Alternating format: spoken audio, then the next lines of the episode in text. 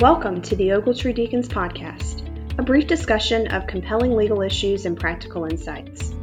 Please note that the information in this podcast is for informational purposes only and is not intended to be, nor should it be construed as legal advice. You can subscribe to this podcast on Apple Podcasts or through your favorite podcast service. Please consider rating and reviewing so that we may continue to provide the content that covers your needs. Please enjoy the program. Welcome back, everybody. Frank, that includes you. Oh, you're so kind, John. Welcome back to the John and Frank, Frank and John podcast. Looking forward to recording another podcast with you today. Hope you're well. Hope you uh, have a tree disposition on because today we got a topic I want to talk about that isn't necessarily kind of a super exciting topic, but seems to be a, a, a topic where folks are perpetually struggling. Do you want to know what the topic is, Frank? What is that topic, John? Uh, let me answer that for you, Frank. The topic that we're going to talk about today is OSHA recordability versus OSHA reportability and kind of the employer's general obligation to engage in record keeping. Fantastic. This is my least favorite subject. I'm looking forward to this. I want to give the audience just a little bit of background before you and I actually start kind of hashing this out. Uh, under the Act, OSHA has an obligation to basically secure data. And as part of the effort to secure data, and as part of the, the effort to fulfill that obligation under the Act, OSHA has developed standards that relate to employers maintaining records relative to injury and illness data. And those regulations require that employers use various forms the OSHA Form 300, the OSHA Form 301 or its equivalent, the OSHA Form 300A summary, and, and, then you also have some other you know sort of ancillary um, type record keeping items. One of the biggest issues that we've run into lately, or that I run into lately, and, and it you know perplexes me, is kind of the, the difficulty that folks have in kind of figuring out what they're supposed to do with a particular injury or illness or, or situation at work. And so I thought today, Frank, we, you and I might be able to help our audience a little bit and, and provide a little bit of clarity, a little bit of explanation that would maybe help them make this process a little bit easier. Is that fair for us to do? I think that's fair. Uh, and uh, in case I forget, I'd just let everybody know that uh, OSHA has over a thousand letters of interpretation uh, regarding specific uh, scenarios that are all accessible on OSHA's website. if, if, you just um, if you enter um, OSHA record keeping interpretations you can you can pull that up and then uh, it gives you a, a field to do a was that a Boolean uh, word search for the different scenarios. But I, I, think it's fair to talk about a few of the most common ones here on our podcast today john. I like that idea well and thank you for mentioning that frank you're right that that's one way to do it the other way to do it and my recommendation because osha also maintains an faq library is to do the search on OSHA record keeping FAQs. Yeah, and maybe that's what I was referring to as the FAQs. Uh, either either uh, parameter will bring up what, what we're talking about, uh, but the FAQs also reference those interpretation interpretation letters. You know, unfortunately, sometimes they contradict each other. Let's start off with the general concept, Frank. So, before we have to worry about putting something in our records, we have to know whether or not something is recordable, meaning, is it something we're supposed to record? Can you tell our audience what the basic criteria for recordability is? Yeah, there's three items under the OSH Act that uh, constitute a recordable event. Uh, these three items are read in the conjunctive, meaning that all three elements must be present in order to make it a recordable event. Uh, number one, was there an injury or illness? And that's a conjunctive part. And two, was the injury uh, or illness work related? And three, the injury or illness meets the recording criteria. And each of those, of course, deserves a little more attention Frank, I, I, I think on the first point, is there an injury or illness? That one maybe doesn't need a ton of explanation. That's a broad definition, right? Uh, OSHA broadly defines it as any abnormal condition or disorder, such as injuries like a cut, fracture, sprain, or amputation, or an illness like uh, skin disease, uh, respiratory disorder, poisoning, things like that. The one that gets a little bit more complicated and the one that people really seem to struggle with is this concept of work relatedness. And, and there's both a bunch of things that, for lack of a better term, kind of throw the dragnet out and make things work related, but there's also a bunch of kind of exclusions to the work relatedness. Can you give our audience a little bit of an explanation of whether or not an injury or illness is work related? Now, OSHA casts a broad net as to what constitutes work relatedness. It's uh, defined as an event or exposure in the work environment that either caused or contributed to a resulting condition, or it significantly aggravated a pre existing injury. They come from the position uh, that it's a no fault system. So if it if it seems like it's work related, and it occurs in the meaning that it occurred in the workplace, then the presumption starting out is that it is work related. So if if somebody has a, a, a muscle strain in the workplace, regardless of whether they're doing work that should have resulted in a muscle strain, in a layman's opinion, uh, then the presumption is that it's work related if it occurred in the work environment. We could go for hours talking about all the kind of nuances associated with the work relatedness determination. But we want to kind of keep this moving along. So let's talk about the last. Well, let, me interrupt you. You know, this is where I always get questions, uh, you, you, know, because usually you can tell it's an injury. The question is that comes up the most frequently in the analysis is whether it's work related. And that's really where I tend to look at the interpretive guidance and the FAQs personally when I'm trying to make that evaluation. And I find that that that is the single most effective use in my practice for the FAQs or interpretive guidance. I don't know about you. Typically, it's on that fine point of work relatedness, and and you know, kind of it, it's between that and whether or not something qualifies as medical treatment that I end up spending the most amount of time looking at the FAQs. Yeah, that's fair let me shift gears just a little bit and, and let, let's finish off on that third point because I think the, the, the, first two points, at least as far as we can go in a you know 20, 30 minute podcast, we've gone as far as we can go. Um, the last point being the injury or illness meets the recording criteria. Could you explain to our yes. audience a little bit about what that means? Course, yeah. There's five. There, there's five specific areas that uh, that that OSHA describes as as uh, meeting the recordability criteria. Number one was the injury or illness. Did it require medical treatment? And as you alluded to a moment ago, medical treatment has has its own set of detailed definitions for what constitutes medical treatment. Uh, and you know, just as a rule of thumb, OSHA says that everything's medical treatment.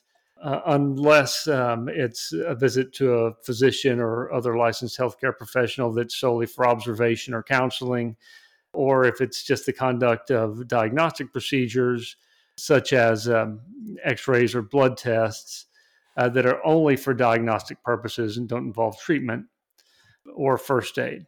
And first aid even has its own set of definitions uh, that that create those layered challenges and that's why you point out that that that's a nice place to go to the FAQs and the interpretation letters as to whether it constitutes medical treatment. So uh, whether the injury or illness required medical treatment that's the first question on the on whether it's recordable. The second is whether the injury caused days away from work or restricted duty or a job transfer. Or number three whether the injury caused death. Obviously a fatality is recordable work related fatality is recordable. And uh, number four, uh, whether it resulted in a loss of consciousness. Uh, and number five, whether a physician diagnosed it as a significant as, as a significant injury illness. Examples of those involve cancer, chronic uh, irreversible diseases like silicosis, fractured or, uh, or broken bones and um, and a punctured eardrum. Uh, those are some of the common examples that you see on the OSH Act. Uh, unlike the uh, the three criteria we mentioned at the beginning that are read in the conjunctive, these are all read in the disjunctive. So it's uh, required medical treatment or resulted in days away from work, restricted duty, or job transfer, or death, resulted in death, or loss of consciousness, or a physician called it significant. If it's any one of those five things, then it meets the recordability criteria and and is expected to be recorded on uh, on all the OSHA injury logs, uh, 300, 301, 300A.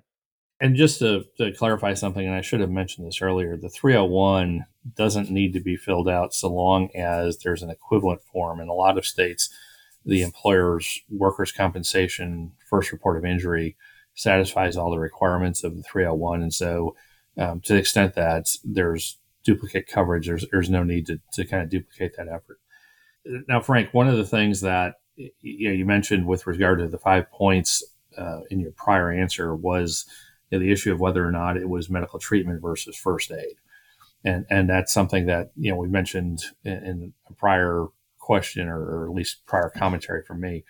Uh, can you give our audience a little bit of guidance in terms of how to make the determination of whether it's medical treatment versus first aid, and and in the latter case, not being something that has to be recorded versus the the medical treatment that does need to be recorded? Yeah, so first aid, uh, OSHA defines bullet points several items, and I'll just go through the bullet points, right?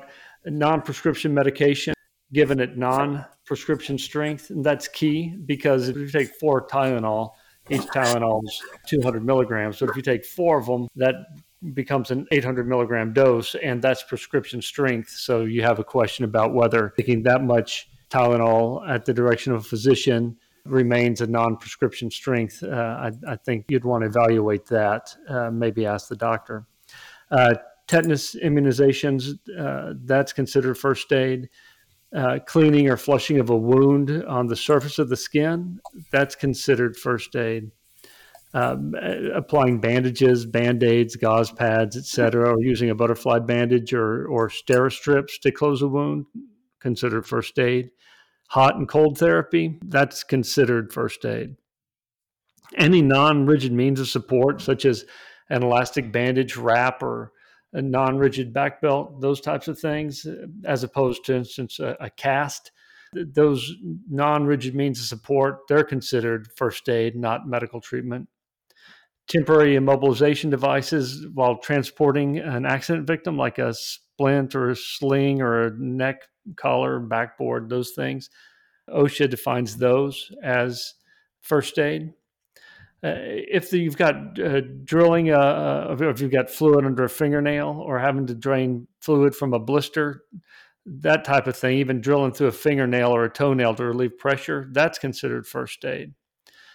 Distinguishable from having to remove water, as they call it, from a knee, but it's not really water, right? It's always blood. Removing fluid from a knee, that would be considered medical treatment. Eye patches, that's considered first aid removing a splinter or foreign material from an area other than an eye using irrigation tweezers, cotton swabs, or other simple means. That's considered first aid.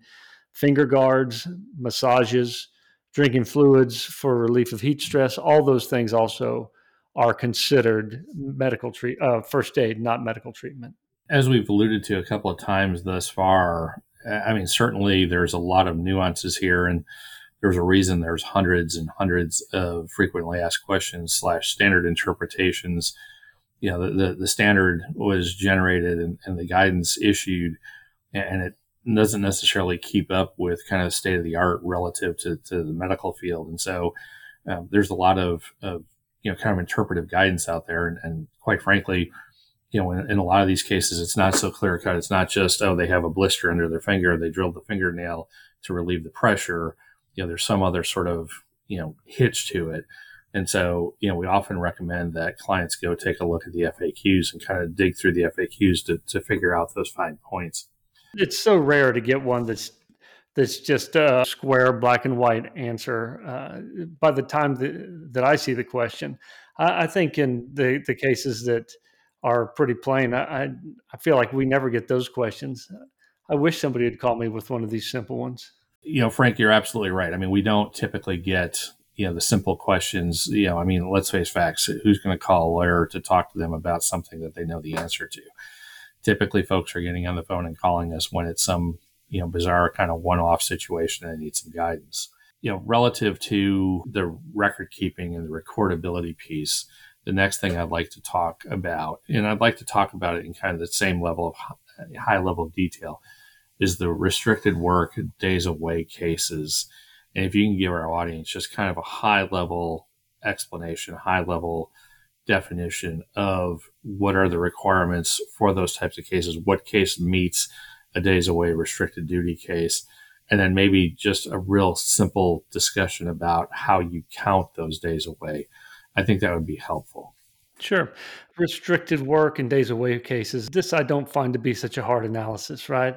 If a physician or other licensed healthcare provider recommends restricted work, that makes the case recordable, assuming it meets the other criteria. The standard says that work is restricted, quote unquote, restricted, only if the employee cannot perform his or her routine job functions the standard even goes a step further and defines what a routine job function is, and it's a job task that an employee performs at least one time per week. So, for instance, uh, a physician recommends that an employee not lift more than 10 pounds following a workplace injury. Assuming the employee has a job that requires them to lift more than 10 pounds at least one time per week, then the employee is restricted, and that makes the case recordable. Now, uh, another example an employee recommends an employee not type on a computer keyboard for more than two hours a day, but three times a week, the employee uses a computer for an hour. So, three times a week, three different days, one hour a day. Uh, in that case, the, it's not recordable as restricted work case because the employee's not exceeding the the two hours per day of using a computer keyboard. So those are actual examples that are in the standard um, and make it pretty simple for for all of us folks to be able to figure out what constitutes restricted and what doesn't constitute restricted work. If it does turn out to be restricted work, going to your your question about counting days, the day of the injury doesn't count. It's the next day that counts. So the day of the injury is it counts as zero uh, the next day, for instance, if if they're on restricted work for seven days, uh, and the the first day doesn't count, the next day starts the count, and and so you count the number of restricted days starting on on the day after the injury. And the thing that I normally see, and I don't know what your experience is, but I assume it's kind of the same, Frank, is that it's not so much the kind of black and white case where employee is injured, doctor says take five days off of work, the employee comes back after five days. Instead, it's the situation where employee is told by physician take two weeks off. The employee returns on the seventh business day after the injury and goes back to work. And the employers are trying to figure out at that point, well, do I record 10? Do I record seven? How do I record this? Yeah, so OSHA's playing on that too. You record whatever the physician says.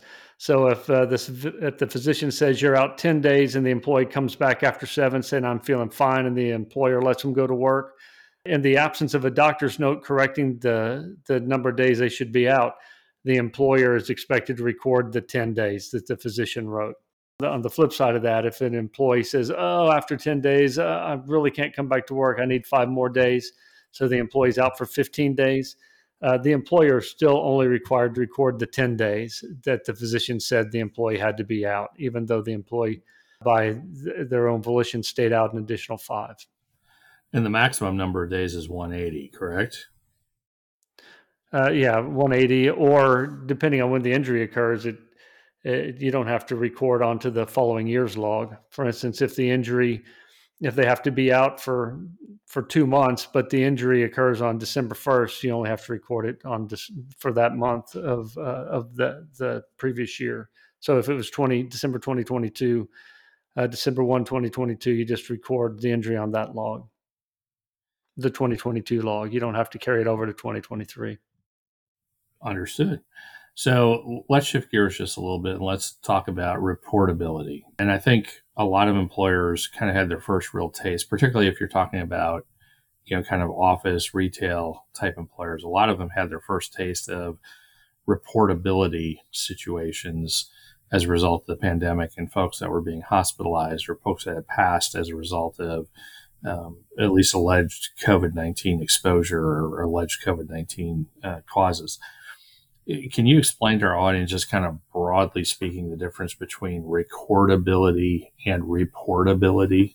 First, let me say this some state plans, we're only talking about federal OSHA here because federal OSHA is what applies to um, the federal OSHA standards are what applies to Region 6, including New Mexico, even though New Mexico is a state plan. So we're focused here on federal OSHA not state plans like California or Oregon or Washington that have a different reporting uh, requirement.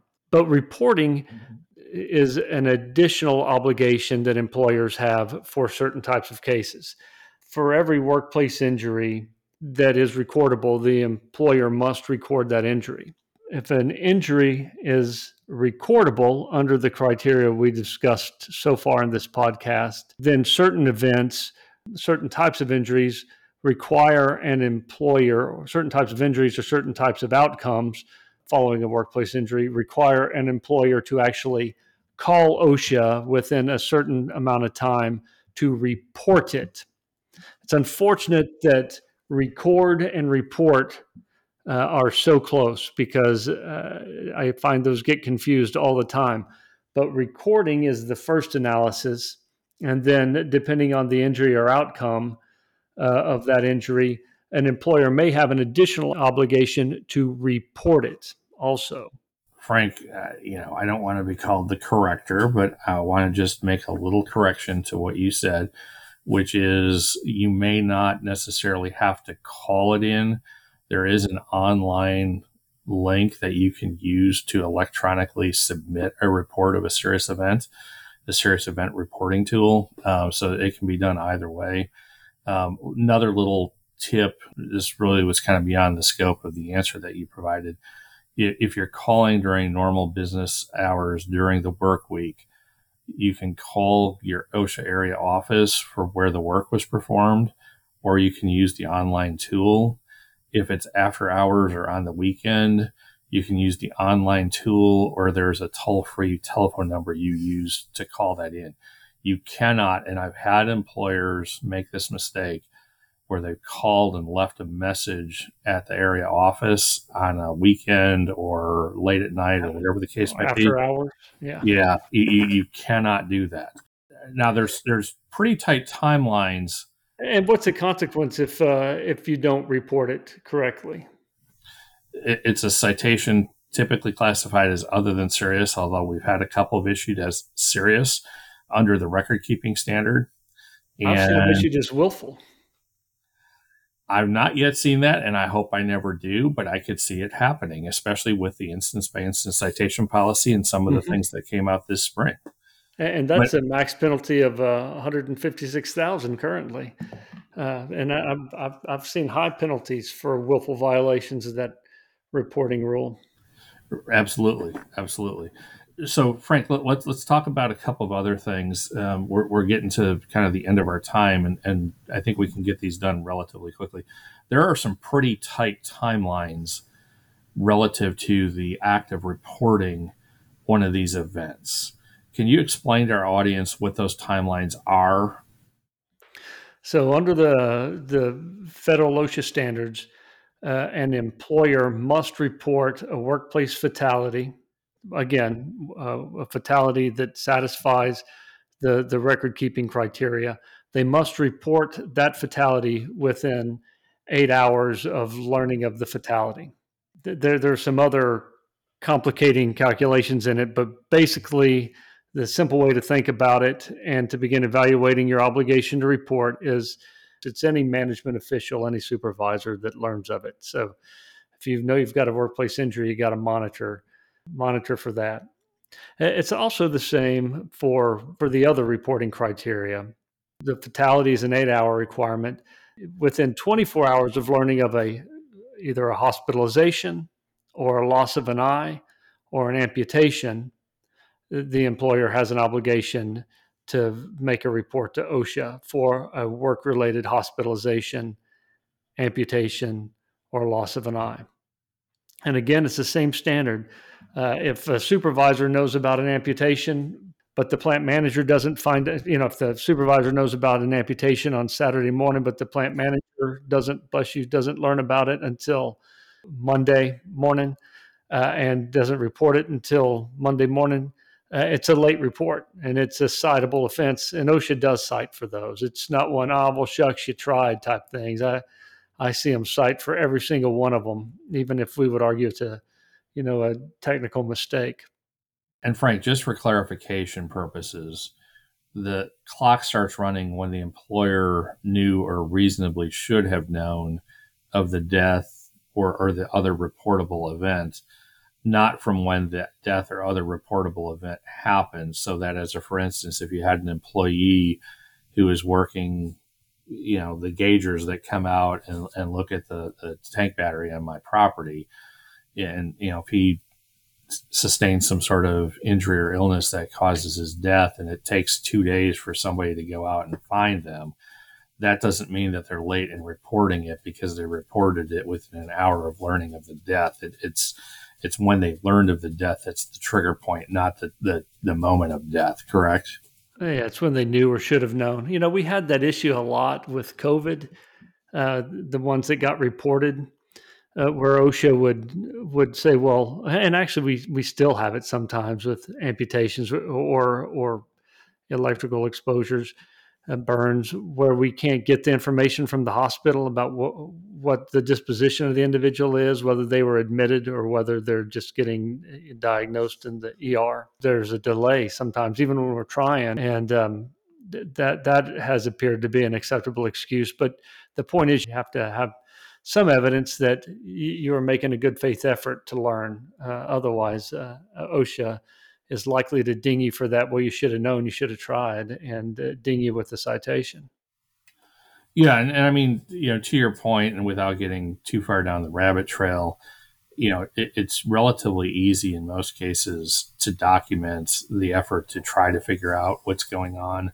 You know, whether it's emails back and forth internally where the person who's doing the reach out to the, the medical provider or, or law enforcement or whatever is reporting back to a larger group or to other people, you know, kind of what the progress is, having some records that are maintained contemporaneous or generated contemporaneous with the activities, to me, is an enormous help in dealing with those issues with OSHA. Yeah, I, I think you're right. Uh, you know, I know that everybody's got a lot of documentation going on in their world, and and it's really uh, can be a challenge. My rule of thumb is sending an email to myself when I when I need to make sure I'm documenting something, or um, uh, sending sending an email to myself and and maybe one other to so uh, we're keeping track of those things. Then at least you've got some kind of contemporaneous record, as you mentioned. Well, Frank, certainly the audience has questions that you and I can't even conceive unfortunately, we could probably spend three days on this podcast going through various examples. For the record, I, I couldn't. There's no way. well, I, am not saying that we have the stamina to do that, but I mean, in terms of all the bizarre twists and turns and and and you know intrigue that that folks ask us about. I mean, there, there's a lot here, and there's a lot that can be unpacked and, and, a lot that, that folks might have questions about. And, and you know, from the standpoint of, of being able to answer those questions in podcast, that's just not possible. Yeah, I, uh, 100% agree with that. But, you know, again, Frank, as always, it's a pleasure having a conversation with you. It's a pleasure talking through this topic. Hopefully, this podcast will be of help to our audience. And um, I look forward to our next conversation on the unofficially, maybe soon to be officially branded John and Frank podcast or Frank and John podcast. Uh, you, are very kind. Uh, it's good talking to you again.